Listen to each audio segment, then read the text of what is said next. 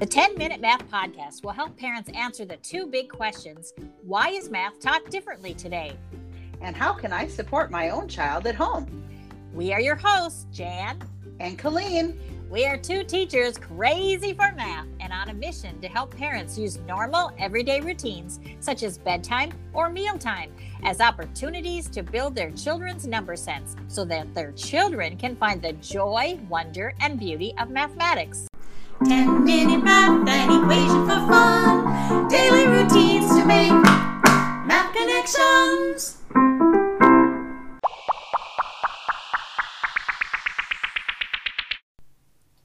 Welcome to episode 60, season 2 of the 10 Minute Math Podcast. Today, we're going to talk about how you can decide what level your toddler is at for counting. Now, let's get started.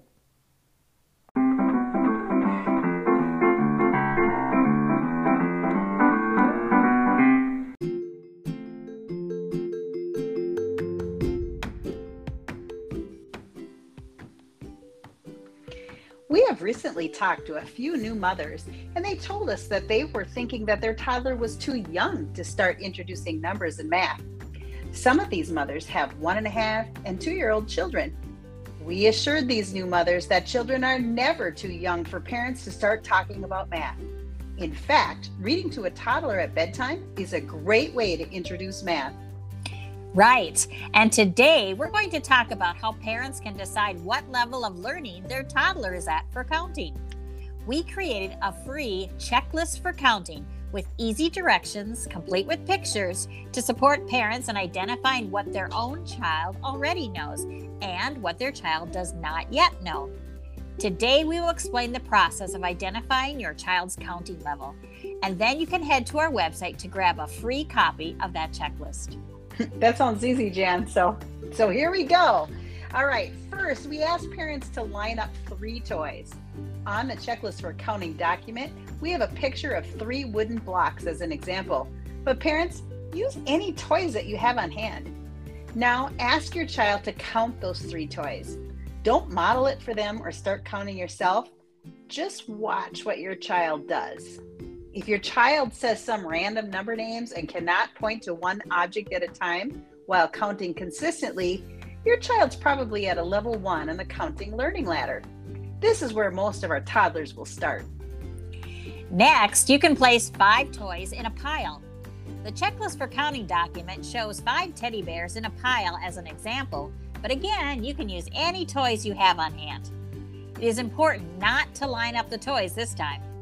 And again, you want to ask your child to count the toys and observe what your child does without any prompts or help from you. If your child can say the numbers in order, even if it sounds like they are saying the numbers as one word and sometimes move the objects while saying the numbers, then your child is probably at a level two on the counting learning ladder. Okay, next you can line up six toys in a line and again ask your child to count them. In the checklist for counting document, you will see a picture of six peeps or candy bunnies lined up as an example. But again, use any toys or food items that you have on hand. Observe your child as they count. Can your child count to at least five consistently, even if he or she say one number for one or more objects?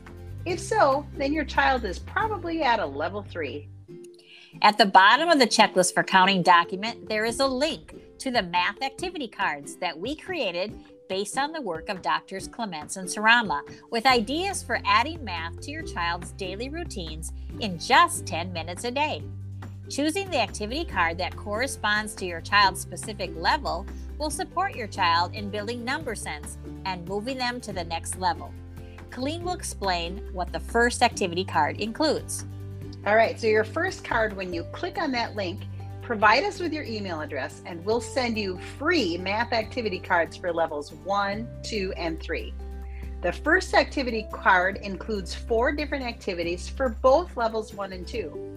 The first activity can be done at bedtime when you choose a book with counting words such as The Very Hungry Caterpillar to read to your child. The second activity is to sing songs and recite poems about numbers during your child's playtime. A great example of this is the poem or finger play called Five Little Monkeys Jumping on the Bed. Love that one. A third activity is to feed a puppet or a family pet a specific number of food items during mealtime as modeled by an adult. And the fourth activity is to is to use maracas or a drum to keep the beat while counting toys during playtime. The next activity card includes four different activities for a child at level three. The first activity is to act out counting songs such as one, two, buckle my shoe during playtime. The second activity is to sing the This Old Man song as your child uses fingers to show the numbers. And the third activity is to collect one to five interesting objects and put them in a jar to use as a counting jar. Have your child practice counting the objects in the counting jar during playtime. And the fourth activity is to play games and use the numbers 1 to 5 during playtime. Dice games are especially helpful for building number sense. So if you don't know any of these counting songs, check them out on YouTube. The kids will love to see them and follow along. All of our activities are designed to be completed in just 10 minutes a day during one of your child's daily routines. These activities are also designed to make fun for your math, make math fun for your child so that your child develops a positive mindset about math. So, understanding what counting level your child is at is important, and we include descriptions for all 20 counting levels in our 10 minute math course called One or Two, More and Less. The counting levels will be introduced in a short recorded video included with the course, along with a PDF copy of the slides used in the video. Also, in this course, you will receive a copy of all the activity cards to support the 20 counting learning levels so that once your child has mastered one level, he or she can move up to the next level. This course consists of only five short recorded videos, which includes research and routines, counting collections, dice activities, counting books, and activity cards. Links to the eight books we recommend will be provided for you to either purchase or check out at your local library. We also provide a link for do it yourself resources, including a pattern to make your own dice for the dice game suggested. The entire course can be completed in one to two hours and is divided into sections so that you can start and stop the course to fit your busy schedule. And the price is just $39.99. If you are thinking that math is really not your jam, don't worry. We break everything down into easy to consume information. And who knows, maybe you will start to believe that math can be fun. If this math mini course sounds interesting to you, check out our website at 10minutemath.com for more details or to purchase the course.